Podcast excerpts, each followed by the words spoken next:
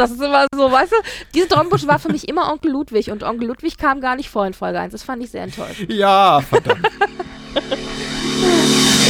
Nimm die Fernbedienung in die Hand. Komm vorbei, zeig ihnen, dass wer an sie denkt. Ross und Rachel warten schon gespannt, wer heute einzieht und bei uns den Hut hinhängt. Michael, es geht los. Wo Schimanski mit Jack Bauer spielen geht. Mutter Beimer macht mal Ferien.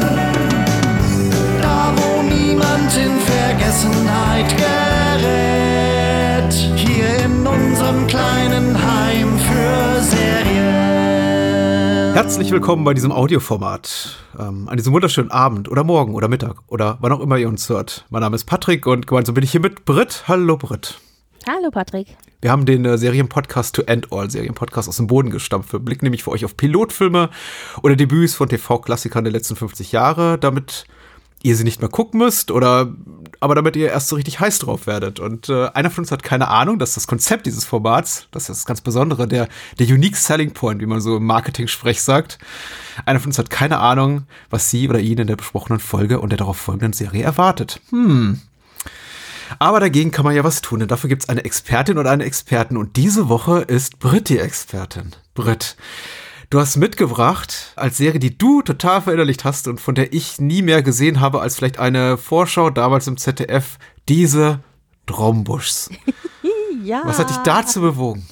Ja, dazu hat mich meine Mutter bewogen. Wie es immer so ist, meine Mutter ist schuld. ähm, es ist so, das ist ja eine klassische ZDF-Vorabendserie und tatsächlich bin ich mit den klassischen ZDF-Vorabendserien aufgewachsen. Und im Nachhinein, wenn ich mir das so überlege, war es tatsächlich so, ich glaube, meine Mutter hat sie einfach geguckt und ich habe so per Osmose mitgekriegt. Denn eigentlich war ich äh, schon, war ich zu klein, um das so richtig alles zu verstehen. Aber ich erinnere mich an äh, fast alle ZDF-Vorabendserien sehr positiv und weiß noch relativ viel. Und dazu gehörte eben auch diese Drombuschs. Und als wir uns dann überlegt haben, worüber wir denn so sprechen könnten, kam ja auch eben äh, so die Diskussion auf, dass es schön wäre, wenn wir vielleicht mal was hätten, was vielleicht nicht in jedem Serienpodcast auftaucht.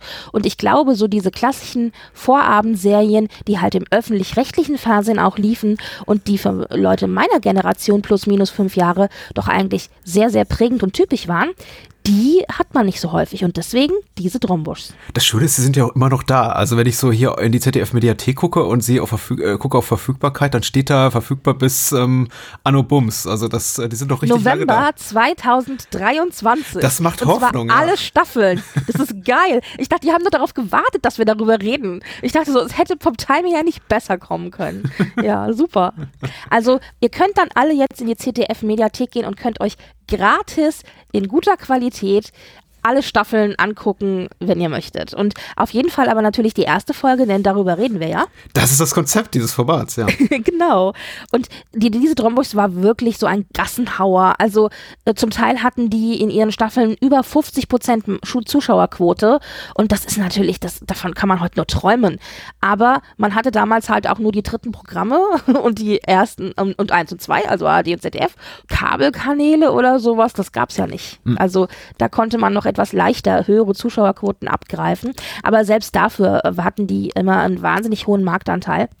Und äh, gelaufen ist das Ganze von 83 bis 94. Und da habe ich auch kurz gestockt, weil ich dachte, 83, da war ich drei. Staffel 1 kann ich gar nicht so aktiv mitgekriegt haben. Und tatsächlich ist es auch so, dass in meiner Erinnerung ich einige Figuren sehr stark als äh, leitende Figuren in der Serie in Erinnerung habe, die in dieser ersten Staffel noch gar nicht auftauchen. Und ich dachte, Moment mal. Also dann ist es tatsächlich so, dass, glaube ich, das, wo ich mich ganz intensiv dran erinnere, mehr so Staffel 3, 4, eben 5 und 6 und so weiter, also so diese späteren Staffeln ist. Denn es gab insgesamt sechs Staffeln.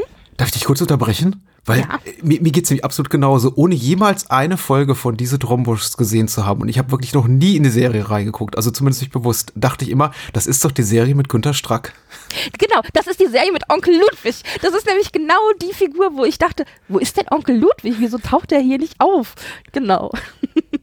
Der kommt erst in Staffel 2 dazu, Ende Oh. Staffel 2 und ist dann ganz prägnant eben in den restlichen Staffeln. Okay, das war's auch schon mit Spoilern, Ja. ne? Wir, wir bemühen uns, Spoiler zu vermeiden. Genau.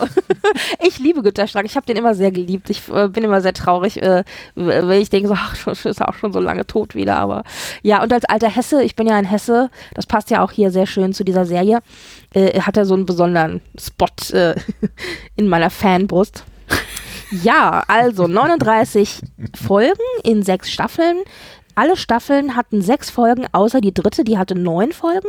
Und tatsächlich war es so, dass äh, Staffel 1 bis 4 jeweils 60-minütige Folgen hatte und dann fünf 90 Minuten.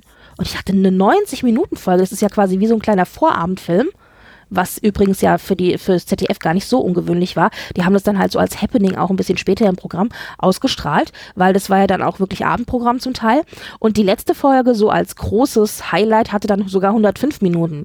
Da dachte ich Wahnsinn, also das würdest du heute so nicht mehr finden. Ja. Ja, Lange letzte Folgen ist ja so eine Tradition, die sich, ich möchte nicht sagen gehalten hat, aber die jetzt wiedergekommen ist, vor allem bei eben den amerikanischen Kabelsendern, was das heißt, das große Serienfinale jetzt irgendwie drei Stunden lang oder so. Okay, ja, oder Doppelfolge oder sowas. Ja gut, okay. Ja, in der letzten Game of Thrones Staffel, die waren irgendwie, die, die, ich glaube, da waren alle Folgen gefühlt, wahrscheinlich reell, aber irgendwie so 60 bis 100 Minuten dann plötzlich lang. Wie gesagt, apropos Spoiler, ich habe ja Game of Thrones nicht gesehen. Das sagt ja auch nichts über die Serie aus, was ich gerade eingeschoben habe. Aber Entschuldigung, ich habe dich schon wieder unterbrochen. Alles gut. naja, also, und dann ist die Frage, äh, wessen Herzensbaby war diese Show? Und das war die Serie von äh, vor allen Dingen Robert Stromberger. Der hat alle Staffeln runtergeschrieben, alle Bücher geschrieben. Das war ihm äh, ein Bedürfnis.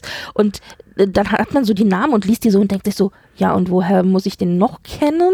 Also ich gebe zu, da bin ich nicht so ganz bewandert. Und dann habe ich mal geschaut und habe festgestellt, ja, der hat natürlich tausend andere Sachen auch gemacht, vor allen Dingen tatsächlich für ARD und ZDF, also im Vorabendprogramm und eben im Hauptprogramm. Aber was er gemacht hat und wofür er auch hauptsächlich verantwortlich ist, war die Unverbesserlichen. Und wenn ihr jetzt sagt, wer, was, wie, dann shame on you. das ist eine Serie, die lief in Deutschland von 65 bis 71 und hat Inge Meisel als die Mutter in einer, das war auch so eine Familienkonstellation und Inge Meisel hat die Mutter gespielt. Und mit dieser Serie ist sie die Mutter der Nation geworden. Frau Beimer, eat your heart out. Das war Inge Meisel als erstes, ja, also bitte. Ich wollte gerade sagen, äh, ja, Marie-Louise Bayern ärgert sich jetzt gerade irgendwo auf dieser Welt. Aber Nein, die ist bestimmt auch Fan von Die Unverbesserlichen gewesen. Generationstechnisch passt das, glaube ich, ganz gut. Und das, äh, dafür war er verantwortlich. Und äh, sein äh, wirklich zweiter Riesenhit neben Die Unverbesserlichen ist eben tatsächlich diese Drombusch. Also, wenn man über Robert Stromberger spricht, dann sind es die zwei Serien, glaube ich, die immer in einem Atemzug genannt werden. Ja, und dann äh, hatten wir natürlich auch ganz bekannte Leute, die Regie geführt haben. Und tatsächlich interessanterweise gab es drei Leute, die Regie geführt haben und die haben staffelweise Regie geführt. Also nicht, wie man das heute oft in amerikanischen Serien hat, dass da folgenweise die Leute wechseln oder vielleicht so im Doppelpack immer zwei Folgen am Stück machen dürfen oder so, sondern hier war es tatsächlich, Staffel 1 wurde äh, von Klaus-Peter Witt ähm, Regie geführt. Äh, Der hat vor allen Dingen später ganz viel Lindenstraße gemacht. Und äh, Staffel 3 und 4 war es dann Michael äh, Berlin. Und äh, der hat so Sachen gemacht, also auch so stable Klassiker der äh, Vorabendserien im ARD und ZDF, also Drei Damen vom Grill, Berliner Weiße mit Schuss, Ein Fall für zwei. Das sind so Sachen, die auch ich tatsächlich in, ähm, kenne. Und dann haben wir für Staffel 5 und 6 Michael Günther, der vor allen Dingen auch vom klassischen Fernsehfilm kommt. Das heißt, du hast ja auch schon Regisseure gehabt, die haben aus dem hauseigenen Pool geschöpft, die sowieso schon viel für, fürs Fernsehen gemacht haben. Ich frage mich, ob das so normal war bei dieser Art von Serien, weil ich ich, meine, ich habe jetzt nicht Heim, der, Heim für Tiere und Schwarzwaldklinik und dergleichen recherchiert, aber ich weiß zum Beispiel von einem kürzlichen Wiedersehen mit äh, Ich heirate eine Familie, dass ich glaube, Peter Weck alle Folgen inszeniert hat und teilweise auch Peter an der Weck Drehbuch, ist vor allen Dingen Drehbuch auch Produzent hat. der Serie gewesen, glaube ich. Und Hauptdarsteller, ja, ja. Und was ich auch total witzig fand, was ich nie wusste, aber äh, total toll finde, Peter Weck ist ja auch dafür zuständig, diese ganzen Andrew Lloyd Webber Musicals nach Österreich geholt zu haben, wo sie dann nach Deutschland geschoppt sind. Und er ist dran schuld an der großen Musicalwelle in den, in den 90ern. So Phantom der Oper und so. Aber äh, das war ein kurzer Exkurs. Ich glaube, das war üblich, dass man sich eben aus dem hauseigenen Pool bedient hat. So nach dem Motto, der hat die Serie schon gut gemacht, also nehmen wir auch für die nächste den gleichen Typen. Und äh, hier war es tatsächlich zum Beispiel auch so, dass äh, Michael Berlin, der eben diese dritte Staffel und die vierte Staffel gemacht hat, der wurde von Günter Strack empfohlen. Also da haben wir ja gesagt, Günter Strack hat ja mitgespielt. Und das kann ich mir vorstellen, dass das vielleicht auch öfter mal passiert ist, dass eben äh, ein Produzent oder ein, ein Star sozusagen, weil Günter Strack war ja wirklich schon jemand, den man kannte, auch im, im Fernsehen und hat wirklich eine große Rolle gespielt, dass die dann gesagt haben, Mensch, äh, wie wär's denn mit dem und dem, mit dem habe ich schon viele Serien erfolgreich zusammen gemacht, wäre der nicht äh, gut jetzt für die nächste Staffel? So denke ich, kann das auch ab und zu mal passieren. Wir sind ganz viele TV-Promis tatsächlich aus Schnapswerbung bekannt aus dieser Zeit. ja. Manfred Krug, Günter Strack. Ich glaube, Günter Strack hat immer für Malteser Ganz Werbung gemacht. klassisch. Mhm, mhm. naja, und dann haben wir natürlich als wichtige Leute, die man vielleicht nennen sollte, Eugen Thomas, der hat nämlich die klassische Titelmelodie geschrieben von diese Drombuschs. Und den kennt man auch eben von ganz genau, wie ich gesagt habe, eben diese klassischen Vorabendserien. Also der hat für die Buddenbrooks geschrieben und für Karl May und Robert Hotzenplotz und Polizeiinspektion 1, um mal da so ein paar Sachen zu droppen, die man vielleicht kennen könnte. Und dann haben wir natürlich noch, ganz klar, die Darsteller. Wir haben dann eine Vita Pohl, die eben als Hauptfigur äh, Vera Drombusch in der Serie unterwegs ist. Wir haben einen Hans-Peter Korff, der als Siegfried Drombusch, also der Papa, in der Serie ist, den man vielleicht kennt von diese Uhlenbuschs. Kinder meine Generation äh, kennen den. Ich sag nur Spaß am Dienstag. Auweia, auweia, da liegt keine Eier. Ich weiß nicht, kennst du das noch? Natürlich. Das ist halt Ja, aber natürlich. echt, glaube ich, ein Generationending, weil jetzt alle, die zuhören und zehn Jahre jünger sind, sich fragen, hat die einen Schuss? Was will die mir damit sagen? Das war ein bekanntes Kinderprogramm. Das Beste vielleicht. Nee, nicht das Beste. Das war das Beste. wir, wir reden noch Eines drüber, über andere besten. Kinderprogramme in der Zukunft Gut. und dann, dann können wir diese Debatte nochmal führen. Ja, also daher hätte man, kennt man ihn vielleicht. Dann hatten wir äh, die Oma Drombusch, das war Grete Wurm, auch sehr, sehr bekannt. Tatsächlich oft auch Schauspieler, die auch aus anderen eben Vorabend- und äh, Spätabendserien dann bekannt waren. Also das waren auch so, äh, wie gesagt, der hauseigene Pool, auf den man zurückgegriffen hat. Da kann man ja äh, heutzutage Pro7, RTL und Vox vorwerfen, sie nehmen immer die gleichen Gesichter, aber ganz ehrlich, ARD und ZDF hat das äh, in den 80ern und 90ern auch nicht viel anders gemacht. Dann haben wir noch Sabine Kack, die die Tochter gespielt hat, Marion Drombusch und Chris Trombusch, den Sohn, hat Mick Verrup gespielt. Und dann gab es natürlich noch einen zweiten Sohn, äh, Tommy, das war der Kleine, der wurde gespielt von Eike Hagen-Schweikart. Und aber richtig bekannt waren vor allen Dingen Vita Pohl und Hans-Peter Peter Korff. Die waren auch schon, bevor sie die Serie gemacht haben, bekannt. Da war klar, Vita Pohl ist auch so ein bisschen so Flaggschiff-Schauspielerin. Also wenn die irgendwo drin auftaucht, dann guckt die ZDF-Gemeinde auch.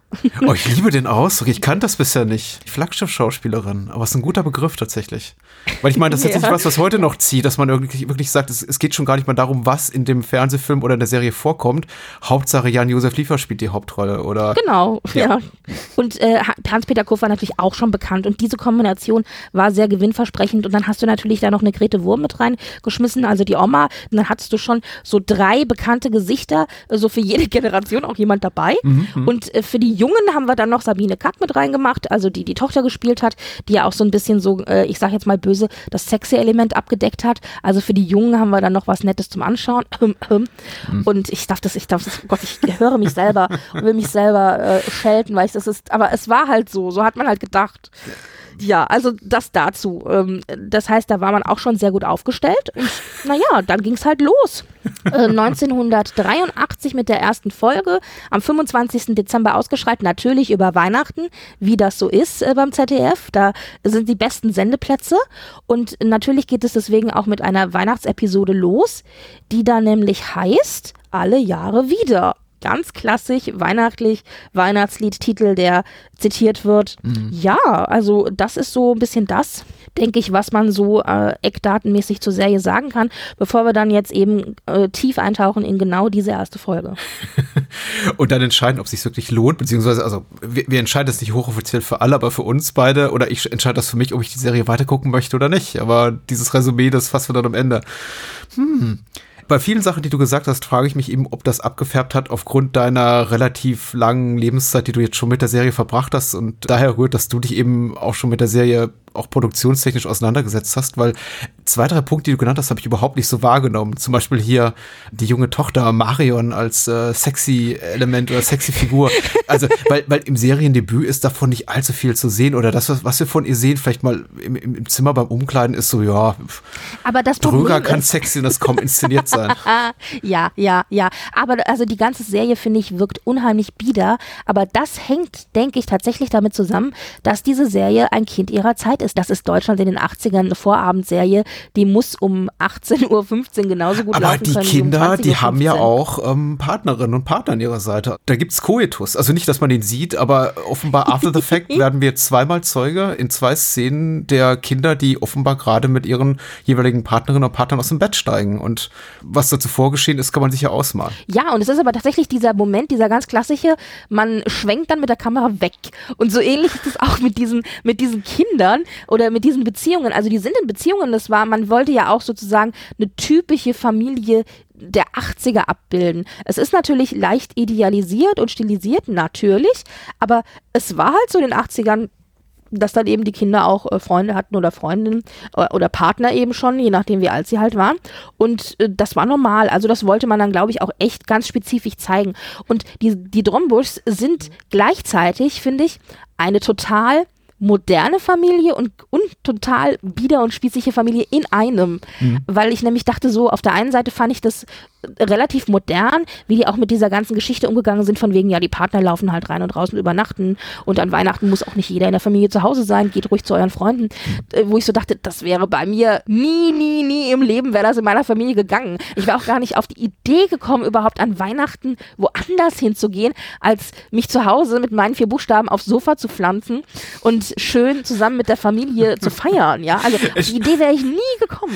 Meine Wahrnehmung Ja. war, statt sogar kurz zur Diskussion, ob der junge Sohn, der ja höchstens Ja. 10, 11, 12 sein kann, eben nicht auch doch Weihnachten extern irgendwo verbringt. Ja, irgendwo beim Freund und ich dachte so, Ja, wo ich mich Hallo. auch fragte, in welcher Parallelwelt leben die eigentlich zu meiner? Also 83 war ich auch noch relativ jung, auch noch nicht in Tommys Alter, aber also auch 93 wäre das niemals gegangen, dass ich gesagt hätte, hier, Mama, Ja. Papa, ich bin jetzt äh, 13, 14, ich verbringe aber Weihnachten woanders. No way. das ist so dieses moderne Element, glaube ich, wo die so ein bisschen so eine coole Familie zeigen wollten, die so, ja, wir akzeptieren sogar, wenn unsere Kinder ihre Partner mit nach Hause bringen und nehmen das relativ gelassen und wir müssen auch nicht so dieses spießige Weihnachtsfestmäßige machen.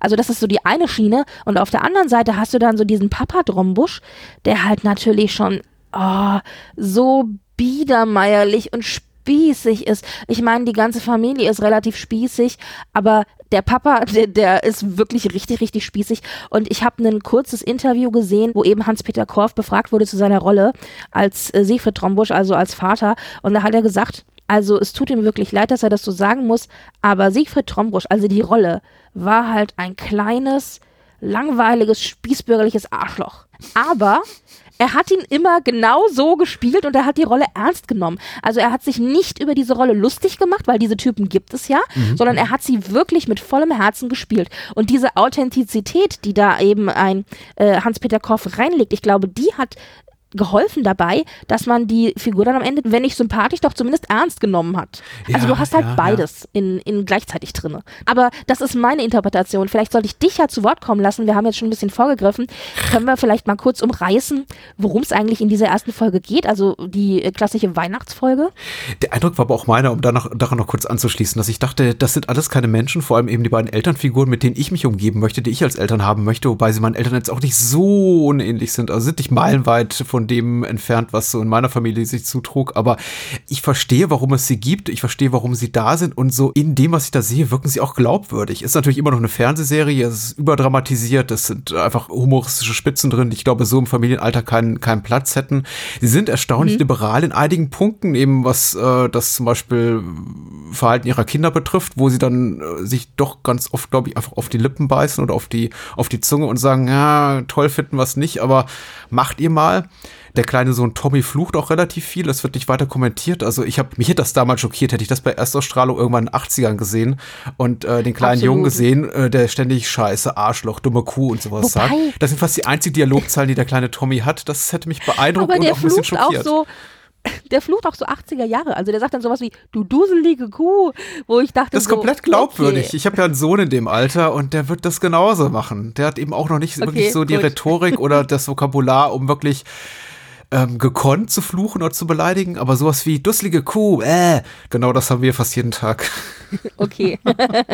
Verstehe. Dann ist das vielleicht gar nicht 80er, sondern ja äh, altersgemäß. Das eher. ist ja vielleicht Ja. zeitlos. Zeitlos gut, zeitlos schlecht. Da- Darüber wird zu reden sein. Ich kann eigentlich schon mal vorweg schicken. Ich finde es ähm, gut. Ich finde es richtig gut. Ich hatte so viel Spaß mit, der, mit dieser Pilotfolge oder Debütfolge.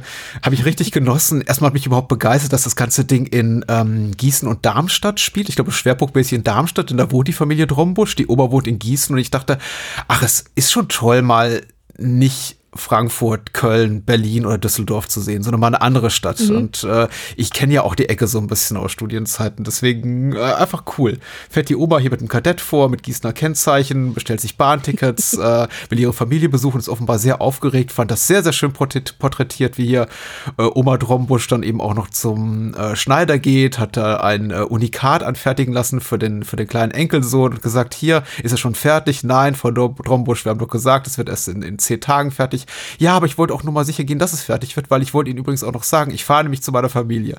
Und die Aufregung bei der Oma ist ganz groß und die Aufregung eben bei den äh, Eltern Drombusch auch einigermaßen, bei den Kindern aber weniger. Und sei es so in der Hinsicht, dass die Kinder sagen, kommt Oma, was gibt's zu essen? Ach nee, schon wieder das, du weißt doch, oh, es ist schwierig und vielleicht wollte hier so und so mit mir was machen und egal. Die große Begeisterung für den Weihnachtsabend wird nicht geteilt, was dann letztendlich dazu führt. Ich glaube, die, die, die erste Folge können wir ja kaputt spoilern, dass das Weihnachtsfest in der erwarteten Art und Weise, nämlich mit Oma, mit den drei Kindern, mit den Eltern, nicht stattfindet. Und ähm, ich glaube, am Ende die Oma sich durch ein Fernsehprogramm, was sie sieht, in der ein, was ist das, eine Art Pastor oder? Ich, ich, also erst habe ich gedacht, es wäre das Wort zum Sonntag. Mhm. Dafür war es dann aber nicht religiös genug. Ich glaube, das war die klassische Weihnachtsansprache des Bundeskanzlers, oder? ja, aber das war nicht der Bundeskanzler. Na, woher willst du das denn wissen? Wir sind ja in einem Serien, in einem Serienland. Das hätte ja der Bundeskanzler sein können, oder? Also irgend so eine Mischung Naja. aus Wort am Sonntag und Bundeskanzler Weihnachtssprache. Irgendwie sowas war Ja. das. Es gibt so eine Art Fernsehpredigt, wahrscheinlich konfessions konfessionslos, wie du gerade schon richtig sagst. Wer auch immer, ein Politiker oder ein Geistlicher oder wer auch immer spricht die und Oma Drombusch sagt, ja doch irgendwie, ich, ich spring über meinen Schatten und besuche jetzt eben doch meine Familie zum Jahreswechsel, was dann wiederum für andere Schwierigkeiten sorgt. Denn die Kinder sind immer noch nicht zu Hause, zumindest nicht alle, der kleine Tommy schon. Aber ähm, aufs Feuerwerk muss eben verzichtet werden, weil Oma das gar nicht leiden kann. Äh, darum kümmert sich der kleine Tommy, verstaucht das im Kamin. Das ist sehr, sehr lustig. Und äh, das Ganze, ich muss mal sagen, das Einzige, was mich überrascht hat an der Folge, ist, dass es nicht in dem Maße eskaliert, wie ich es äh, erwartet hatte. Es passieren sehr, sehr amüsante Sachen. Zum Beispiel, dass sie alle gemeinsam, ich glaube, Mozarts Requiem dann hören auf der Couch.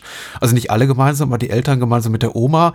Und das ist so diese Art von Deadpan-Humor, die ich absolut liebe. Das ist einfach so eine statische äh, Kameraeinstellung, eine totale, wo dann ganz lange, langsam dann eben auch, die auch einen ganz langsamen Schwenk vollzieht und äh, die ganze Familie dann ablichtet und es passiert einfach gar nichts. Sie hören einfach schweigend diese, diese klassische Musik und das sagt einfach alles über die Familiendynamik aus. Ich fand das wunderbar. Ja, und es ist natürlich auch genau das, warum die Familie gesagt hat, oh, Oma kommt schon wieder, Mhm. weil Oma will halt klassische Konzerte auf der Couch hören. Ja. Und Kinder wollen halt ein bisschen Action. Und die Eltern haben jetzt, glaube ich, auch nicht so wahnsinnig viel Bock, sich ein klassisches Konzert auf der Couch anzuhören, aber sie so mitgehangen, mitgefangen ist halt die Mama, weißt du, um des lieben Friedens willen. Und das finde ich, das, äh, das, das ist gleichzeitig natürlich die Dynamik innerhalb der Familie, was diese Familie angeht, aber gleichzeitig ist es, ist es so schön getroffen, auch von dem Schreiber, der hat seinen Finger so schön in diese offene Wunde reingelegt. Das ist doch in allen Familien irgendwie so, ja, also da kommt die Oma und dann musst du dann irgendwie Rücksicht nehmen und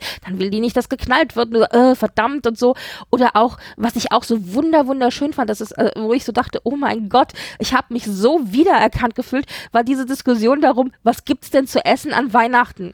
Und was gibt's am ersten Weihnachtsfeiertag? Und was gibt's am zweiten Weihnachtsfeiertag? Und ich möchte bitte polnischen Heringssalat, aber ohne Hering. Und so, ja, ja. Und so die Mama, die dann da halt steht und sagt, okay, aber ich muss wissen, was ihr wollt und wie viel wir sind. Und dann muss ich das auch noch kochen. Und dann mache ich mir so viel Arbeit. Und ich dachte so, geil, geil, geil, geil. Weil egal wie alt du bist, egal welches Jahrzehnt wir haben, die Diskussion ums Weihnachtsessen ist doch, glaube ich, immer, immer, immer die gleiche. Und da habe ich mich so abgeholt gefühlt. ja. Das Schöne ist, äh, es ist vertraut und man weiß eben auch, dass es so endet wie immer, nämlich, dass es immer das Gleiche gibt am Ende des Tages. Aber Hauptsache man hat Ja, darüber genau. gesprochen. Es gibt fast jeden, jedes Jahr, so kenne ich das auch noch aus meiner Kindheit und Jugend. Also sagen wir mal so, in der Jugend war ich involvierter in die Weihnachtsessenplanung als jetzt äh, in mei- meiner Kindheit. Aber später dann, dass gefragt wurde, was möchtest du denn? Da wurde lamentiert darüber, dass es immer das Gleiche gibt, nur um dann am Ende äh, zu dem Schluss zu kommen, dann machen wir doch einfach wieder das Gleiche wie im Jahr zuvor. Und Ja, genau. äh, das ist ja auch in Ordnung, meine Güte. Also man fühlt sich da doch hier und da wiedererkannt. Man erkennt wiederum andere Sachen wieder bei anderen. Das ist eben wirklich das Schöne, fand ich jetzt an dieser ersten Folge von diese, diese Drombuschs, dass vieles sehr, sehr vertraut wirkt, aber dann eben nicht nur in Sachen so Bauchpinselei, so ach, eine Serie, die ihren einzigen Reiz äh, bezieht aus dem, ich erkenne etwas wieder, sondern das eben auch noch so ein bisschen ironisch pointiert kommentiert. Das fand ich wirklich einfach hübsch. Das ist eine, also auch wenn die Oma da auf der Couch sitzt mit den Eltern, das ist eine weniger radikale Version als das, was jetzt Opa Hoppenstedt macht in Loriot. Also da wird kein lauter Marsch gespielt und der Opa läuft marschierend da, äh, marschiert durch das, das Wohnzimmer. Aber es ist eine ähnlich lustige Variante davon, weil im Grunde ist es das gleiche Szenario, bloß eben anders äh, umgesetzt. Und äh, ich glaube, da steckt auch sehr, sehr viel Wissendes drin, Augenzwinkerndes. Ich fand sehr hübsch zum Beispiel den Freund von der Tochter Marion, der eben so ein Anti-Bourgeoiser ist, so, ein, so, so eine Künstlertype. Man sieht auch ganz kurz einen Einblick in sein privates Umfeld. Er ist offenbar Fotograf oder irgendwie Medienschaffender, aber eben auch gleichzeitig ein ich möchte nicht sagen Arschloch, aber schon so eine, so eine Antitype, äh, anti-autoritäre Type, mit der die Eltern natürlich ein Problem haben, äh, wo die wahrscheinlich auch das eine oder andere Mal schlucken müssen, um ihre Tochter mit dem ziehen zu lassen. Und das fand ich eben schon so spannend, dass da auch sehr, sehr schlau auf so Archetypen äh, figürliche dieser Zeit geguckt wird. Nicht unbedingt wertend, aber einfach nur beobachtend und äh, beobachtet und kommentiert wird, ohne den, den moralischen Zeigefinger ähm, herauszuholen. Und im Grunde, wie du schon sagst, eine Serie dadurch ist für alle Menschen, die das an, können das angucken und sagen, ach hier, der, der Fotografentyp, na klar will er die Tochter da rausreißen aus dieser bourgeoisen Hölle der Familie. Ähm, dann wiederum, ich glaube, die Elterngeneration der damaligen Zeit kann darauf gucken und sagen, ach, dieser schlimme junge Mann, also ich hoffe mal, meine Tochter kriegt jemand, jemand besseren ab später mal. Und das hat, hat, hat, was, hat was für jeden. genau, genau. Und was natürlich hier aber wunderschön funktioniert, also mit der Oma-Generation, der Elterngeneration und dann eben der Kindgeneration, ist natürlich ganz klassisch dieser Generationenkonflikt. Denn die Probleme, die die Eltern mit der Oma haben, sind ja im Grunde die gleichen Probleme, die die Tochter mit ihren Eltern hat. Also diese ganze, und das hängt sich halt alles am Weihnachtsfest auf. Wie feiern wir? Was machen wir? Wer kommt? Wer kommt nicht? Etc. Und das fand ich so schön, weil das irgendwie sich so gegenseitig immer gespiegelt hat. Du hattest immer so ein Echo. Und dann hattest natürlich so ein paar klassische Sachen drinne, die doch sehr, sehr deutlich 80er sind, wo ich dann wirklich kurz zusammenzuckte und sagte, richtig, wir hatten anderes Geld. Richtig. Die Mauer stand noch. Richtig. Da waren auch so Szenen drin, wo ich immer nur so dachte, also so lief das in meiner Familie nicht. Nee, so wäre das in meiner Familie nie gelaufen. Und ich dachte, so ist jetzt meine Familie die spießige. Oder, also, dass du zum Beispiel da, der Sohn hatte da so seine weißen äh, Sporthosen an und ist dann da halt wirklich nur mit seinen Sporthosen bekleidet zur Oma und hat's begrüßt. Und ich dachte, nie im Leben. Nie im Leben. Dann hätte ich mir doch welche auf mein Zimmer gerannt, hätte die Jeans angezogen, das T-Shirt drüber geschmissen und wäre dann zurück zur Oma gelaufen. Also solche Dinge. Oder auch so schön sowas wie Denim auf Denim, weißt du, Jeanshemd mit Jeans. Das glaube ich trägt heute, okay, Kanye West hat jetzt letztens erst getragen, aber grundsätzlich trägt das eigentlich keiner mehr. Und das sind so Dinge, wo du so zwischendurch zusammenzuckst oder auch hier der Freund, mit der ja mit seinen Kumpels kommt, wo der eine Kumpel so ganz cool und laissez-faire Pfeife raucht. Ja, das war damals cool. Die rauchen alle, die rauchen alle, die Luft steht, Ja. der Rauch steht dort im Wohnzimmer. Und es Ja, wird nicht ja, kommentiert. Erst als sie alle abgezogen sind, wird dann so das Fenster geöffnet mit, uh, Genau. Oder was ich auch sehr, sehr schön finde, da war auch diese Ironie drin, als dann die Freunde kommen und dann fragt der Vater, kann ich ihnen was anbieten? Und die haben so schöne Bohle da drapiert und dachte, ja, jetzt gibt er da hier irgendwie äh, suffisant ein, ein Gläschen Bohle, ja, so. Und dann sagt er, ich hätte gern Bier. Und es war schon mal so, so äh, okay. Und dann holt er das Bier und ich dachte, dann gibt er denen halt das Bier. Nee, dann kommt er an und gibt denen erstmal die guten Biergläser und danach das Bier. Und dann trinkt der Freund aus der Bierflasche direkt und dann stößt ihn der andere so an, so, hey, das Glas. Und ich dachte so, geil, Ich liebe es. Also, die tun immer so, als wären sie so super cool und ultra hip und in Wirklichkeit ist dann doch noch irgendwo so ein bisschen Manierismen aus dem Elternhaus drin und so, benutzt das Glas, da hat dir das Glas gegeben. Und ich dachte so geil. Ich liebe es so sehr. Also, das hat mir wirklich, und so Kleinigkeiten kommen halt immer wieder, die so ironisch aufs Korn genommen werden, wo ich, und genauso wie eben diese Szene, wo du gesagt hast, auf dem Sofa. Also, da habe ich äh, sehr viel Freude dran gehabt. Und obwohl es natürlich wirklich 80er ist und man das deutlich sieht, Ja, ist ja, das gar ja. nicht so störend gewesen. Nee, überhaupt nicht. Ich bin nur über einige Sachen gestolpert, ähm, bei denen ich eben dachte, ja, äh, erstmal tatsächlich ja äh, Re Requisitorisches wie eben das alte Auto, die alte Währung, das alte Mobiliar Ja. und so, ga, ga, ganz klar. Aber eben auch so eine Szene, in der zum Beispiel ja Chris, der ältere Sohn, nach Hause kommt, eben in seiner, ich zitiere nur Schutzmann-Uniform, so nennt ihn nämlich hier der Freund von, von Oh, Marion Schutzmann. oh. Er ist eben einfacher Streifen, also Streifenpolizist und äh, kommt eben nach Hause und in sich hat erstmal seine Knarre im Flur und hängt die da hin und ich denke mir, also, ja, denk mir, und ich dachte okay. so, oh mein Gott. Äh, Du, das wird heute wahrscheinlich noch eins zu eins genauso vorkommen, bloß ich glaube, man wird es nicht so positiv besetzt in der Serie inszenieren, so von wegen, ach, der hat einen ordentlichen Beruf, sondern ich glaube, heute sieht man das alles sehr, sehr viel kritischer und auch vollkommen zurecht. da käme keiner mehr mit der übrigens ge- Uniform geladenen. natürlich auch, ja. genau, Uniform auch in grün, auch solche Dinge, ja, so, ach guck, die waren ja damals auch noch grün, richtig, jetzt wo du es sagst. Ja, ja, hm. Und darf ich bitte mal kurz fragen, weil wir gerade so positiv besetzte Dinge und so äh, äh, Brandgefahr etc. etc. Seit wann, und ich bin mir sicher, das ging in den 80ern auch noch nicht, kann man Feuerwerk an Kinder unter 18 verkaufen? also das war in den 80ern mit Sicherheit auch noch nicht der Fall, dass das ging, weil dann nämlich der Sohn äh, mehr oder minder losgeschickt wird, um Feuerwerk zu kaufen und der ist halt elf oder zwölf und ich dachte so, wo zum Teufel hat er das Feuerwerk hergekriegt? Aber das war natürlich so äh, die Elterninstanz in mir, die da kurz aufflackerte. Ja, eh, vielleicht auf dem Lande, äh, auf dem ich aufgewachsen bin. Ich weiß nicht, ob es In Darmstadt. In Darmstadt kriegt man das, kein ob, Thema. Ob es mitten in Darmstadt war, äh, das möglich war, weiß ich nicht. Aber es wird auf jeden Fall zu einer der vielleicht lustigsten, vielleicht der lustigsten Szene. Also der Sohn, Tommy, versteckt das Feuerwerk im Kamin, um es äh, vor der Oma zu verstecken. Der Vater entleert den Aschenbecher, nachdem eben die Freunde von Marion abgezogen sind, in den Kamin. Tommy sagt aber nichts dazu und das Feuerwerk entzündet sich. Und äh, einzelne Böller fallen eben schon unten raus. Tommy hebt das auf und steckt es oben wieder rein in den Kamin, woraufhin dann das ganze Feuerwerk im Kamin losgeht. Auch da wiederum, das eskaliert nicht in einem Maße, wie ich es erwartet hatte. Ich dachte, das jetzt die ganze Wohnung in die Luft und das Ding steht gleich in Flammen. Also das passiert einfach nicht. Die Situation wird noch gerettet, aber es ist einfach auch wieder so ein so ein Moment stillen Humors, einfach in dem nichts gesagt wird, sondern einfach nur Tommy auf den Kamin Ja. schielt. Äh, soll ich jetzt das machen? Ja, okay. Ah, Böller, okay, ich stecke ihn einfach oben rein, als wäre nichts passiert. Es wird schon alles gut gehen.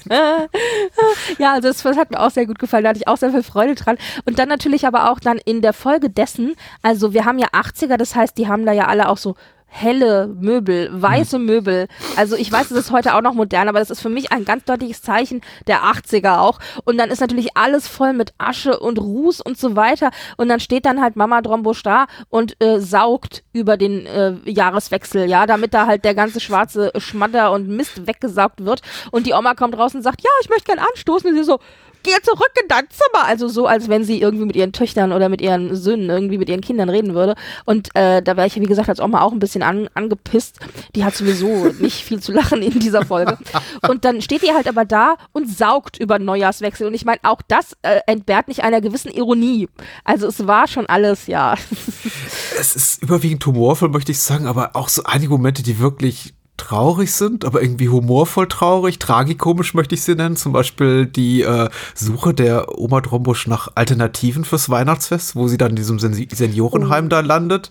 Und Herzzerreißend. ja, schon, aber irgendwie auch so ein bisschen komisch. Zum Beispiel, als sie am Empfang dann fragt, gibt es sowas wie hier wieder Weihnachtsfeier? Ich suche die Frau Einsiedel, eine Freundin Frau Einsiedel, auch ganz hübsch. Frau Einsiedel sucht sie. Und dann sagen die, glaube ich, ich paraphrasiere sowas im, im Empfang wie, ja, Weihnachten gibt's nicht. Es gibt irgendwie ein, ein alter, alternatives Beisammensein unserer Heimbewohner.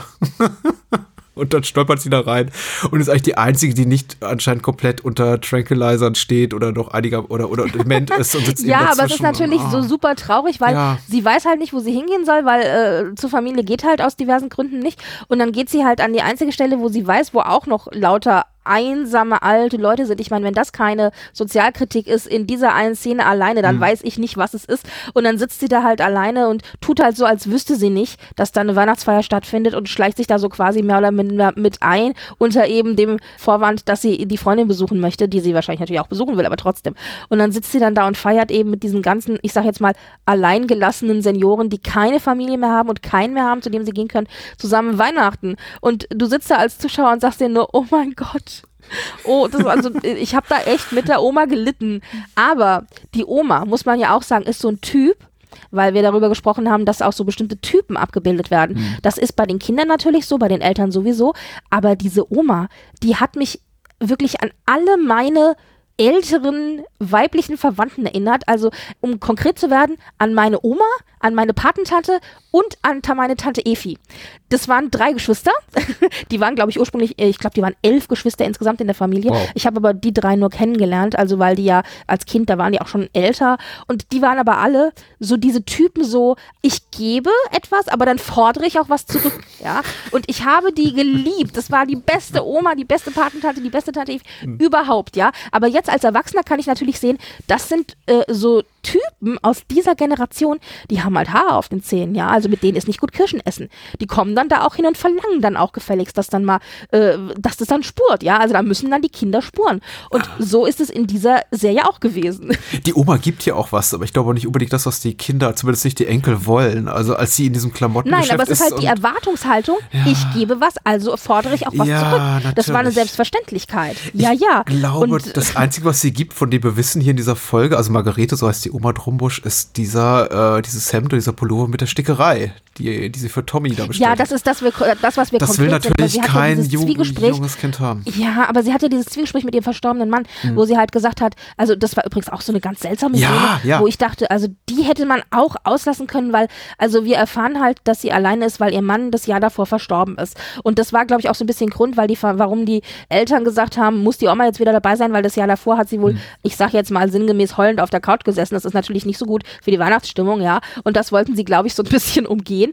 Naja, und dann hat sie aber, dann ist sie zu Hause und guckt auf das Foto ihres Mannes und dann hat sie wirklich so ein innerliches Zwiegespräch mit ihrem toten Mann, der ihr antwortet. Das heißt, da wird als Stimme also man versteht, dass es ihre eigenen Gedanken sind, aber der wird als Stimme eingespielt. Mhm. Und ich dachte erst einen kurzen Moment, Moment, wo sind wir denn hier gelandet? Ja. Was ist denn das? das ist und merkwürdig. Da, also das, das war ganz bizarr. Also diese, diese Szene hätte ich echt rausgeschnitten. Das passt überhaupt gar nicht zum Rest dieser, dieser Folge.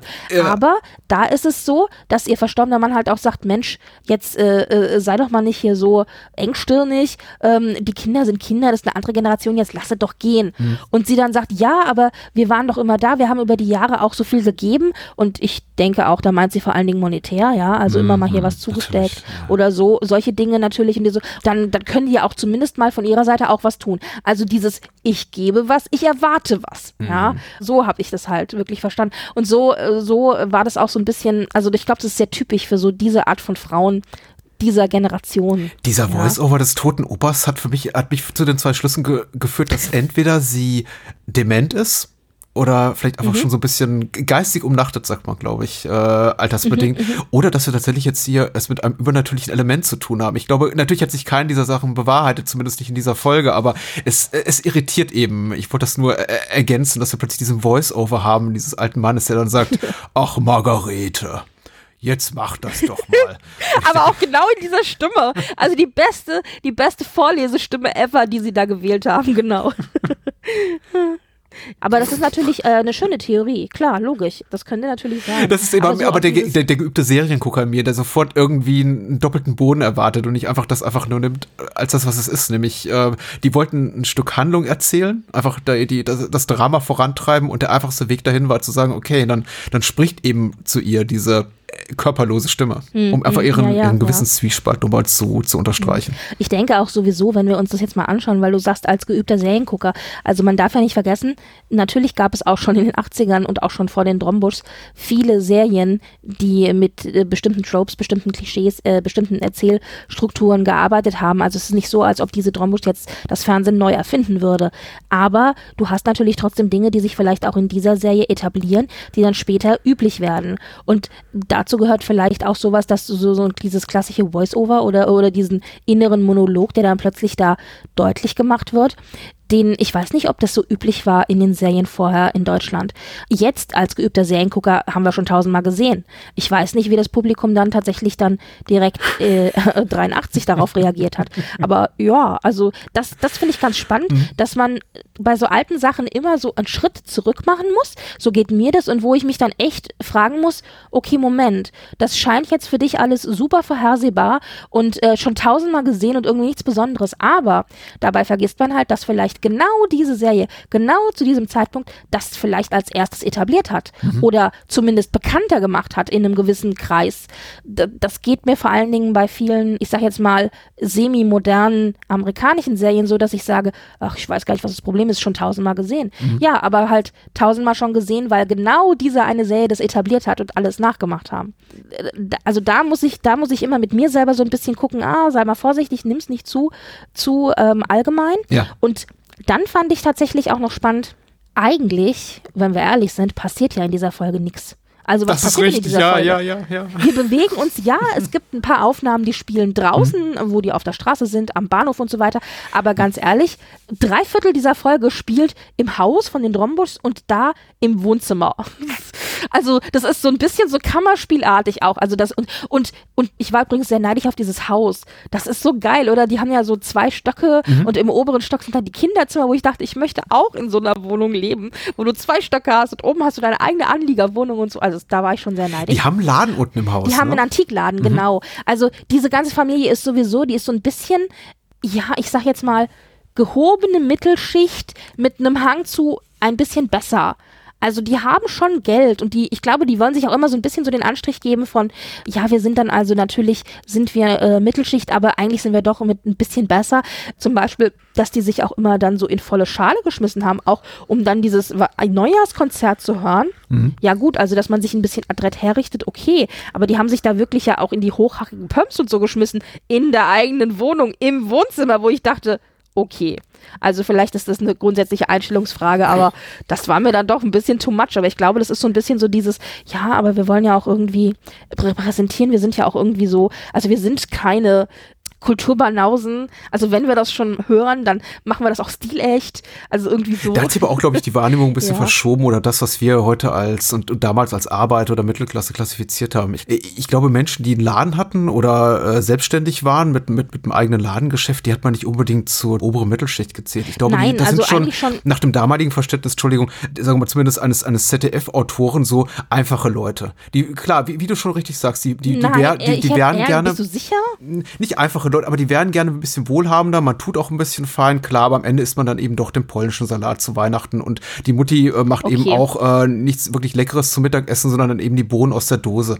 Da ist nicht groß Geld da, glaube ich. Ich glaube, die Oma hat mehr Geld, war mein Eindruck, aber guck mal, ich habe jetzt nur die, diese einzige Folge gesehen und nicht die, die darauf folgenden äh, anderen 38 Folgen. Mein Gefühl war, ist, so gut geht's denen nicht, weil ja auch der, der Sohn Chris regelmäßig darüber lamentiert, dass er nicht besonders viel verdient als äh, Schutzmann bzw. Streifenpolizist. Also das Thema Geld ist anscheinend schon, es ist ein Thema, wollte ich sagen. Ja, aber dann ist es doch ganz interessant, wie dann doch diese erste Folge, obwohl ja eigentlich nicht so viel drin passiert, schon ganz gut einen Rahmen gibt, für eventuell zukünftige Folgen. Hm. Und zwar nicht nur, was so diese Serien-Schauplätze und, äh, und Ort und so weiter äh, angeht oder vielleicht auch potenzielle Geschichte, sondern eben auch diese Figuren. Also die sind sehr, sehr gut getroffen. Also ganz klassisch diese Oma, ganz klassisch diese Elterngeneration, ganz klassisch eben auch diese Kindergeneration. Das, das ist schon, finde ich, ganz gut etabliert für diese erste Folge. Und ja, es passiert nicht viel. Und was ich auch noch erwähnen wollte, war, dass das ja, tut mir leid, ich weiß, ich bin immer so und, und, und, aber was war nein, nein, nein, nein, nein, nein, nein, nein. Ich liebe die uns. Was ich noch erwähnen wollte, war, dass das Erzähltempo natürlich auch ein ganz anderes ist. Also das hat man ja heute schon auch mit Serien, die äh, aus den 90ern sind oder so, also die eigentlich ja mhm. immer noch als semi-modern gelten, dass das Erzähltempo viel gemächlicher, viel langsamer war und dieses schnelle Schnitte, es muss immer was passieren, die Story muss vorangetrieben werden, so wie man heute eben auch mhm. Serien guckt. Das ist ja da überhaupt nicht so. Also das ist wirklich ein entschleunigtes Schauen muss man ja wirklich sagen. Und, und ja. dafür war es tatsächlich wenig langweilig. Nee, überhaupt nicht. Es gibt äh, um genau das nochmal zu illustrieren, was du gerade beschreibst, es gibt eine relativ frühe Szene von Margareta, so Oberdrombusch, da am Ticketschalter der Bahn. Und die Szene hat äh, keinerlei Konsequenz für den Rest der Folge, außer eben nochmal äh, zu unterstreichen, dass Oma Drombusch sich wirklich darauf freut, die Weihnacht, Weihnachten den 24. mit dem Rest ihrer Familie zu verbringen. Und sie führt dann eben so, so, so ein kleines Gespräch oder so einen kleinen Austausch mit einem anderen wartenden Kunden. Und es ist vollkommen inkonsequent letztendlich. Also eine, sagen wir mal, dramaturgisch, ich weiß nicht, aber eine erzählerische Unnotwendigkeit, dass es einfach da ist. Aber sie ist eben einfach da. Und in dem Moment dachte ich auch das erste Mal, ach okay, das ist die Art von Milieustück, die wir jetzt gerade sehen. Da geht es nicht so sehr darum, mhm. um, um das erzählerische Vorwärtsmoment, sondern einfach darum, dass wir möglichst uns gut in diese Atmosphäre reinfinden und uns an die Figuren gewöhnen. Und ehrlich gesagt, das zahlt sich total aus, weil ich habe das Gefühl gehabt, und du, du wirst mich jetzt gleich Lügen strafen und sagen, das ist aber gar nicht so. Ich habe das Gefühl gehabt, dass ich nach äh, am Ende dieser 60 Minuten die alle relativ gut kannte. Also vielleicht nicht Tommy, weil von dem kriegen wir nicht viel mit. Und äh, was genau hier Marion, die Tochter, umtreibt, weiß ich auch nicht. Die will anscheinend äh, beruflich was, was die Eltern nicht wollen, wird so angedeutet. Aber ansonsten habe ich ganz gutes Gefühl, glaube ich, für alle, alle Figuren, die wir hier sehen. Und überhaupt, ja, warte mal, ja, lass, mich zu, lass mich zu Mick Verop hier als, als Chris noch sagen. Ich finde es merkwürdig und deswegen fiel es mir eben auf, äh, dass das Thema hier Geld verhandelt wird, hier und da in der Folge. Merkwürdig, dass er jemand ist, der wohnt bei seinen Eltern mutmaßlich mietfrei in einem Haus, mhm. lamentiert aber dann doch, dass er zu wenig Geld verdiene. Und ich denke mir mal, so als Beamter im, ich wollte nicht sagen im mittleren Dienst, oder keine Ahnung, was so ein Streifenpolizist Na, wahrscheinlich verdient. Ist es, ist es, was ist denn unter mittleren Dienst? Niederer Dienst? Nein, wie heißt es denn? Ich weiß es nicht. Oh Gott, niederer Dienst klingt so nach mittelalterlichem oh, äh, Pagen.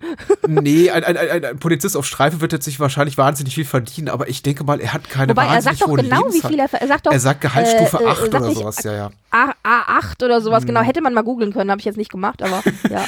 Keine Ahnung, was das Anno, Anno 83 hieß, aber es, es, müsste ihm doch wirtschaftlich einigermaßen gut gehen. Also kann ich mir vorstellen, mit eigenem Gehalt und freier Kost und Logis. Na also, also ich, ich, hab, ich hätte mir sowas in dem Alter gewünscht. Ja. Lass mich Mama Drombusch zitieren weil äh, die Szene ist ja dann, der Sohn soll ja den Weihnachtsbaum kaufen und dann kommt er da mit so einer alten Krücke genau. an, die kurz davor ist irgendwie, also völlig verknöttert und verknöchert und kurz vorm Um, vom Absterben, bevor Weihnachten kommt und dann sagt sie, ja, hast du wieder gespart, muss es denn sein? Und dann macht sie so einen schnippigen Kommentar nebenbei und sagt, ja, ja, ich sehe schon, du hältst dein Geld zusammen, Sportwagen kosten halt viel Geld. Also offensichtlich nimmt er alles Geld, was er hat und will das für einen tollen, coolen, supergeilen Sportwagen ausgeben und spart halt an allen anderen Ecken und Enden, natürlich nicht an sich selber, sondern an den anderen, in dem Fall an dem Familienweihnachtsbaum. Und ich glaube vielleicht auch, dass der, dass der alles, was er an Gehalt hat, an dem, an dem vermeintlich wenigen vielleicht in die Sp Porsche-Spardose schmeißt oder so. Also das ist ja auch so ein bisschen Kritik der Mama am Sohn. Das fand ich auch ganz nett so als Nebenkommentar. Also, aber es stimmt schon. Es ist eine Situation, die wir heute so, glaube ich, nicht wirklich kennen. Wobei also vielleicht äh, sieht man auch daran, alles wiederholt sich doch irgendwie, weil ist das nicht die Klage der heutigen Zeit, dass viele sagen, die Kinder bleiben so lange zu Hause, bevor sie ausziehen? Mhm. Ja, offensichtlich war das in den 80ern auch nicht viel anders, wobei ja die äh, wohl Anliegerwohnungen haben oder zumindest so, ja. so Wohnungen ähm, im ersten Stock, also da kann er ja relativ unabhängig von den Eltern agieren, wobei ich auch da zwischendurch so dachte, also diese Wohnung ist so geschnitten, dass wenn der halt raus will aus seiner Wohnung, er im Grunde einmal quer durchs Wohnzimmer laufen muss, mhm. wo ich dachte, also wer hat diese Wohnung entworfen? Das ist schon so ein bisschen, ja, hm, okay. Wir wollten doch ein ja. bisschen darüber sprechen, wie sich die Figuren und die Serie so entwickeln, aber wie du schon richtig sagst, ja. es passiert ja so wenig. Ich habe überhaupt keinen Anhaltspunkt.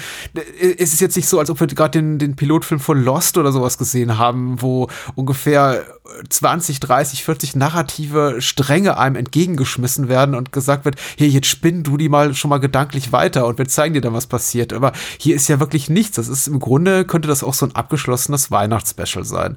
Ach, das war ja schön mit den Drombuschs und ähm, sehen wir sie wieder schön, tun wir dies nicht, auch gut. Aber darauf folgten ja sofort noch weitere Folgen und es ging ja weiter. Und äh, da ja anscheinend Günter Strack jetzt unmittelbar darauf ke erstmal keine Rolle spielt, mag ich mir überhaupt nicht ausmalen, was jetzt weiter mit den Figuren geschieht. Ich meine, sehen wir noch mehr von Chris in seiner Tätigkeit als Polizist, was wir kurz zum Ende der Episode sehen.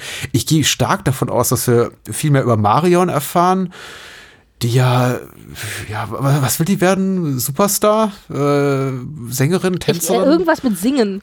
Mm, irgendwas ja. mit Singen, aber sie arbeitet jetzt als Sprechstundenhilfe. Okay, sie wird auf jeden Fall sehr viel sexier, hattest du äh, andeuten lassen, durchschimmern lassen, durchklingen lassen. Also für die 80er, aber okay. aber die Eltern, die sind für mich in der Hinsicht absolute Non-Entitäten. Ich meine, was Pushovers. was, ja, Ach so, ich dachte, okay. Was, nee, was machen die da? Keine Ahnung, wie es für die weitergeht, weil die, ich kann mir vorstellen, dass vielleicht der Laden von den Eltern in wirtschaftliche Probleme gerät, dass sie halt in einer äh, prekären wirtschaftlichen Situation enden. Wie gesagt, Geld ist ein Thema. Die Oma, ja, du, wir wollen ja nicht zu viel verraten, aber I don't know. Ich habe kein, kein Gefühl dafür, wie es weitergeht mit der Serie. Was will die Serie mir noch erzählen? Naja, aber ich glaube, da ist tatsächlich, also du hast recht, ja, absolut. Mm, also dafür, dass man, dass man nicht weiß, wie es weitergeht, sind die Figuren aber doch relativ gut etabliert worden. Hm. Also du hast schon sehr deutlich auch mit deinem Ersteindruck, glaube ich, die Figuren so umrissen. Und das ist ja dann auch wirklich, muss man dem, dem Drehbuchschreiber mal auf, den, auf die Schulter klopfen und sagen, hat er gut hingekriegt. Und äh, hier ist, glaube ich, der Name tatsächlich dann ja äh, Konzept. Also es geht halt um die Drombus. Und vielleicht ist es genau das, also die kleinen alltäglichen Probleme kombiniert mit dem einen oder anderen, sagen wir jetzt mal, Soap-Opera-elementigem mhm. Schicksalsschlag. oh. Ja. Uh, uh. Ja, also die Serie lief ja lange, über zehn Jahre. Ich kann mir auch vorstellen, jetzt einfach auch nur als Wissender, als erfahrener Seriengucker, dass da wahrscheinlich der, der ein oder andere oder die ein oder andere gesagt hat, ich mag nicht mehr. Schreib mich bitte raus. Ich habe jetzt vielleicht eine gut gehende TV- oder Kinokarriere. Mir reicht's jetzt einfach. Also ich, wie, wie gesagt, das ist jetzt kein Spoiler, weil ich weiß nichts über die Serie, aber ich kann mir sehr gut vorstellen, dass es nicht alle bis zum Ende der Serie schaffen und äh, dann rausgeschrieben werden durch Tod oder durch äh, Exil im Ausland oder sowas in der Art. Also hm, kann ich mir am besten will nicht vorstellen, dass die Familienkonstellation so elf Jahre später noch besteht. Was man übrigens kurz verraten kann, da muss ich nämlich lachen, weil du sagtest Exil im Ausland. Es kommen tatsächlich einige Folgen vor, die im Ausland spielen und hm. rate in welchem Ausland? Äh, äh, äh, äh Frankreich? Nee, aber nah dran Spanien. Also der Klassiker, ja, so hm. Mallorca und äh, äh, so oh. die Ecke. Also wo geht das Liebten, äh, obwohl das Deutschen liebstes äh, Auslandsreiseziel war ja, glaube ich, lange Italien, aber ja, Rimini, klar. Ja, genau, aber, aber so in die, in die Ecke, in die Kerbe schlägt es, genau. Also wir kriegen auch dann Folgen, die nicht nur in Darmstadt spielen. Hm. So viel kann man schon spoilern. Aber ja, natürlich. Wobei man dazu sagen muss, ich glaube, sie haben es ganz gut geschafft und das war ja das, was ich am Anfang gesagt hatte mit, ja, so eine Staffel hatte nur sechs Folgen. Sie haben es ganz gut geschafft, die Lust auf die Thrombus auch dadurch zu erhalten für die Zuschauer, da sie erstens keine langen Staffeln hatten und zwischen den Staffeln war dann auch immer relativ lange Zeit. Also mhm. zum Beispiel war das so, dass, äh, also das Ganze lief von 93 bis 94 und bei den Staffeln war es immer so, dass ungefähr drei hm. Jahre dazwischen lagen. Also von 83 bis 85 war die erste Staffel und dann war Pause bis 87 und dann ging es dann erst mit Staffel 3 und 4 weiter oh. und die lief bis 90 und dann war Pause bis 92. Das heißt, du hattest zwischen den, zwischen diesen Zweier-Paketstaffeln immer zwei Jahre Pause. Und ich glaube, das hat dann dazu geführt, weil ich nehme an, in dem einen haben sie gedreht, in dem anderen haben sie es dann gezeigt, dass da, dass die das ganz gut hinbekommen haben, dass dann äh, äh das Interesse weiter geblieben ist. Und sie sind natürlich auf 90 Minuten hochgegangen ab Staffel 5. Hm. Wobei man dazu sagen muss, das hing auch damit zusammen, Staffel 3 und 4 waren wirklich also die hatten Quoten, Traumquoten, mhm. ja, muss man wirklich sagen. Und darauf haben sie gesagt, gut, dann machen wir da so eine Art Vorabend- beziehungsweise Hauptprogramm-Feature draus mit 90 Minuten. Dann lief das auch äh, um 8, um 8.15 Uhr. Ja. Also das war dann mehr so wie ein kleiner Film jedes Mal. Äh, hast du noch eine wache Erinnerung daran, wie das wirkte? Ähm tat diese erweiterte Sendezeit, ähm, Spieldauer der Folgen, tat es dem Format gut? Weil es gibt ja auch durchaus Serien, bei denen das eine negative Konsequenz hatte, wenn man dann plötzlich von 30 auf 60 Minuten ging.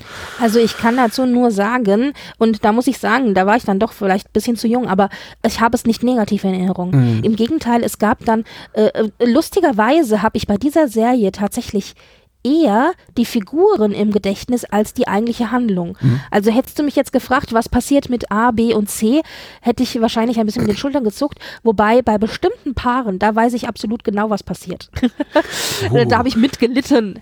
Aber so grundsätzlich, äh, nee, es war zumindest nicht negativ. Also es hat ganz gut funktioniert und es wurde ja dann auch durchgezogen für die letzten zwei Staffeln komplett.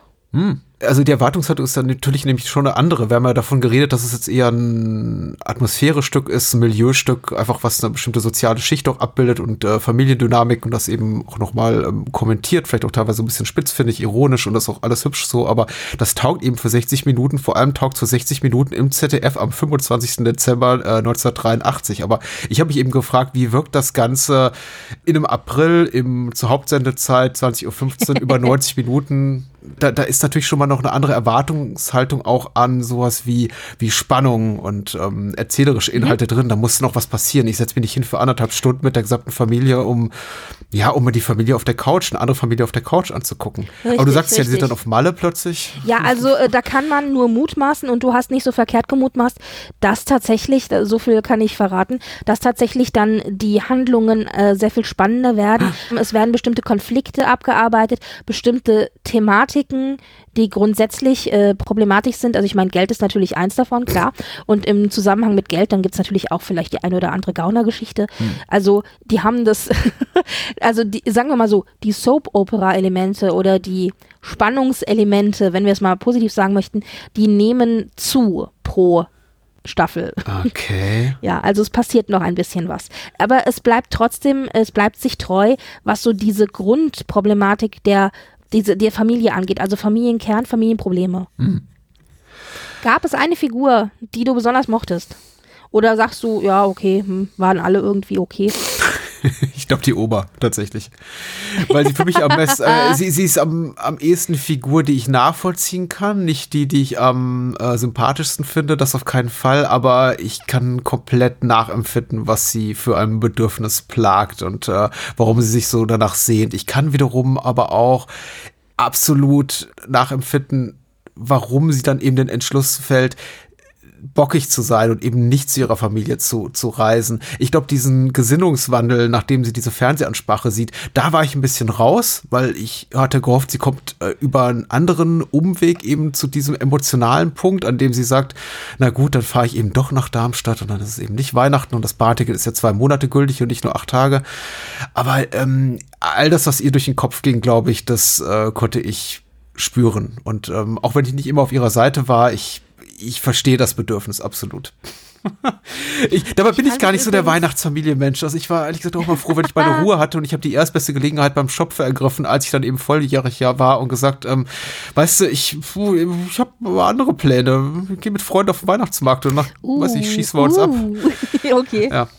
Haben deine Eltern sich dann so liberal wie die Drombusch äh, Nee, überhaupt nicht. Nein, nein, nein, nein, nein, nein. Das war, nein, das war, okay. ein, das war, das war ein Rieseneklat und ich glaube, das waren Jahre des Schmerzes. Vier, fünf, sechs, sieben Jahre bestimmt, in denen das ab jährlich ein Thema war, dass es hieß so, ach, doch wieder nicht, aber dann kommst du am 25. oder? Und, hm. Aber was, was sagt das uns, äh, was sagt es uns? Das sagt uns, dass es offensichtlich immer noch und immer wieder ein Thema ist. Also es ist ein typisches Familienthema eigentlich dann. Ja, du, ich kann nicht für die Jetztzeit sprechen. Ich war, das war Anfang der 2000er, späte, späte 90er. Ich glaube, das wiederholt sich in diversen Familienkonstellationen immer wieder. Ich glaube, das ist tatsächlich was, was man immer wieder mal findet. Übrigens, ich fand, es war zwar eine Weihnachtsfolge, du hast auch mal Weihnachtslieder gehört und hast halt Weihnachtsdeko gehabt und so weiter und natürlich wurde auch dann zu Neujahr dann auch geknallt und so, aber so eine richtige heimliche, besinnliche Weihnachtsfolge in dem Sinne war es ja dann jetzt auch. Es gab auch keine Bescherung also im klassischen Sinne, ne? Es gab nur so einen schäbigen ja. Weihnachtsbaum, aber das war's auch. Mit dem polnischen Salat. Also kurz, ja. vorm, kurz vorm Umkippen, mhm. genau, und Heringssalat und so. Ja, also es war relativ, es hat ganz gut so diesen Balancegang eben geschafft zwischen, es ist zwar Weihnachten und deswegen eine Weihnachtsepisode, aber es ist nicht so dieses schnulzig, erschlagen, kitschige. Äh, das, das fand ich ganz gut, ja. Und ich fand das Ende auch ein bisschen ad hoc irgendwie. Also das war dann so, dann, dann, dass die Oma dann noch einen Kommentar abgibt, wo ich noch dachte, die ist viel zu verzeihend. Ich als Oma wäre da mal kurz mal äh, amok gelaufen, aber egal. Und dann gibt sie noch so einen Kommentar und dann ist plötzlich Schluss und ich dachte, was? Wie? Moment, Ende? Ja, natürlich. Und Tommy hat ja. ja auch, der, der kleine Sohn hat sich zuvor auch noch die, die Hand verbrannt und sitzt dort mit einer Bandage dann im Zimmer und guckt traurig aus dem Fenster, während der Vater eben ein kleines Privatfeuerwerk da im offenen Fenster, ähm, offenen Fensterrahmen abfackelt und der fällt dann auch aus der Handlung raus. Also ich nehme an, er liegt im Bett und schläft, aber. Der wurde dann nochmal gezeigt, schlafend im Bett. Ah, ja, stimmt, tatsächlich. Ja, so, das ist auch interess ein interessanter Zug dass sie am Ende tatsächlich so kurz vor Schluss noch mal so eine Art Montage machen, was ja viele, viele Serien, glaube ich, wahrscheinlich auch zuvor, aber seitdem noch mehr gemacht haben. Nämlich noch mal so, wir machen noch mal so eine Art kleinen Recap. Was haben wir heute gesehen? Und die zeigen Mhm, tatsächlich Bestandsaufnahme, genau, genau. Marion bei der Party und Chris im Einsatz und Tommy schläft. Und das fand ich tatsächlich interessant, weil es gibt ja nicht so viele Figuren, denen wir hier folgen müssen. Und dennoch haben sie es für notwendig betrachtet oder sagen wir mal für dramaturgisch gewinnbringend, am Ende noch mal zu sagen, so, wo sind die alle jetzt? In welchem Gemütszustand sind die alle gerade? Und ich fand es ganz hübsch, aber auch äh, massiv unnötig. aber hübsch, aber hübsch, aber hübsch. Ja, aber vielleicht wollten sie dir damit nochmal so diese Familie Drombusch, äh, äh, Drombusch ans Herz legen Hm. und sagen so, und jetzt freut euch mal auf noch mehr, von, genau von diesen Leuten. Eine letzte Frage habe ich noch, bevor es dann äh, zum Ende geht. Titelmelodie. Ja, Fandst du gut? Fandst du schlecht? Fandst du einen Ohrwurm oder doch eher äh, Ohrenschmerz? Ganz ehrlich, als sie lief, fand ich sie gut, aber ich, äh, sie ist nicht mir in so bleibender Erinnerung verblieben wie dir offensichtlich, weil ich hörte aus deinem Munde äh, im Vorgespräch, das sei doch eine legendär tolle Titelmelodie und ich habe Ja. wirklich Mühe, mich daran zu erinnern. Okay, also sie kam tatsächlich, ich war ein bisschen überrascht, weil ich das gar nicht mal so, ich hatte das so anders in Erinnerung, so äh, wie das so ist, man erinnert sich an so Sachen immer so übergroß und dann stellt man fest, die waren gar nicht so übergroß. Ich hatte das irgendwie viel länger und viel prominenter in Erinnerung. Also das war dann gar nicht so prominent, aber es ist natürlich wirklich eine Melodie, wenn ich die höre, dann bin ich sofort wieder bei den Drombuschs. Also es gibt gerade bei den ZDF-Vorabendserien Melodien, ich glaube, ich könnte einen Melodiequiz nur mit ZDF-Vorabendserien machen. Das ist also toll. Ich, mir hat die sehr gut gefallen und äh, das ist aber, glaube ich, du hast recht. Ähm, hier die Liebe zur Serie, die dazu führt, dass mir das so gut gefällt. Ja, gut. Ah, die Liebe zur Serie kam durch und wie gesagt, sie hat abgefärbt. Ja, das heißt also, du hast das ja schon vorweggenommen, aber würdest du dann sagen, okay, nachdem du diese erste Folge jetzt gesehen hast, ich schaue weiter? Also positiv, negativ oder sagst, okay, ich hatte zwar Spaß in der Folge, aber naja, also ich muss es jetzt nicht gucken. Bingen oder Skippen haben wir das Ganze genannt und ich weiß nicht, ob der Titel so klappt. Richtig. Äh, Ich, es, fällt mir schwer, im Kontext von so alten ZDF-Weihnachtsserien über, über, über Bingen zu sprechen, was jetzt eben so ein Netflix-Wort ist. Aber meinetwegen ja, äh, Bingen auf keinen Fall, weitergucken definitiv, weil ich fühlte mich sehr, sehr abgeholt, emotional sehr abgeholt. Es war auch zwischenzeitlich sowas wie ein bisschen Hate-Watching, dass ich eben Figuren beobachtete, denen ich, von denen ich dachte, ich will eigentlich gar nichts mit euch zu tun haben. Ich fand jetzt Chris war nicht der große Sympathieträger für mich. Und wie gesagt, auch die Vaterfigur ist äh, genauso, wie es eben auch der, der Darsteller schon über seine Figur gesagt hat, ein eher ähm, impotenter Charakter, äh, der schwer erträglich ist, nämlich ein Fähnchen im Wind, der äh, Ja-Sager, wenn es dann eben nötig ist. Und ich hoffe, er wird noch ein bisschen aktiver, zeigt doch mal eigenen Entscheidungswillen und ein bisschen, ja, autoritäreres Verhalten in zukünftigen Episoden. Aber davon abgesehen, ja, ich fand es super interessant. Ich fand es spannend, jetzt echt mit, mit, mit denen eine Stunde zu verbringen und ich werde auf jeden Fall weiter gucken, früher oder später. Sehr schön. Hm. Und wie gesagt, du kannst ja danach wirklich alle Staffeln dir angucken, sind alle in der Mediathek abrufbar. Gibt's auch als DVDs, aber ich meine, warum? Äh, Ja, ein Loblied auf den äh, öffentlich-rechtlichen Angebot Rundfunk. nutzen? Ja, ich wollte gerade sagen, also in Sachen, ich, ich ärgere mich das eine oder andere Mal über das Digitalprogramm hier der öffentlich-rechtlichen Formate, auch der Privatsender natürlich, aber in Sachen Mediathekenbestand alter TV-Serien ist zumindest die ZDF-Mediathek sehr, sehr gut. Da gibt's unglaublich vieles zu also du entdecken. weißt ja, es ist nie die TV-Serie drin, die man gerade gucken will. Aber grundsätzlich, ja, absolut. Ich liebe diesen Retro-Bereich sehr. Und es ist natürlich alles, es ist so ein bisschen natürlich auch, muss man tatsächlich sagen, für mich Escapism. Also ich freue mich dann zu sagen, komm, egal was wir für Neuigkeiten gerade haben und wie stressig alles ist, ich gucke jetzt einfach mal entschleunigt eine Stunde den Drombusch dabei zu, wie sie sich darüber unterhalten, was es zu Weihnachten zu essen gibt. also das ist schon irgendwie nett. Cool. Und dann schauen wir mal, wie es mit der nächsten Folge weitergeht. Da bin ich ja dann diejenige, Mhm. die, sagen wir jetzt mal, keine Ahnung hat, wie es mir dann damit geht. Sei gespannt, denn heute ist nicht alle Tage. Wir gucken wieder, keine Frage. Bis zum nächsten Mal. Bye, bye. Tschüss.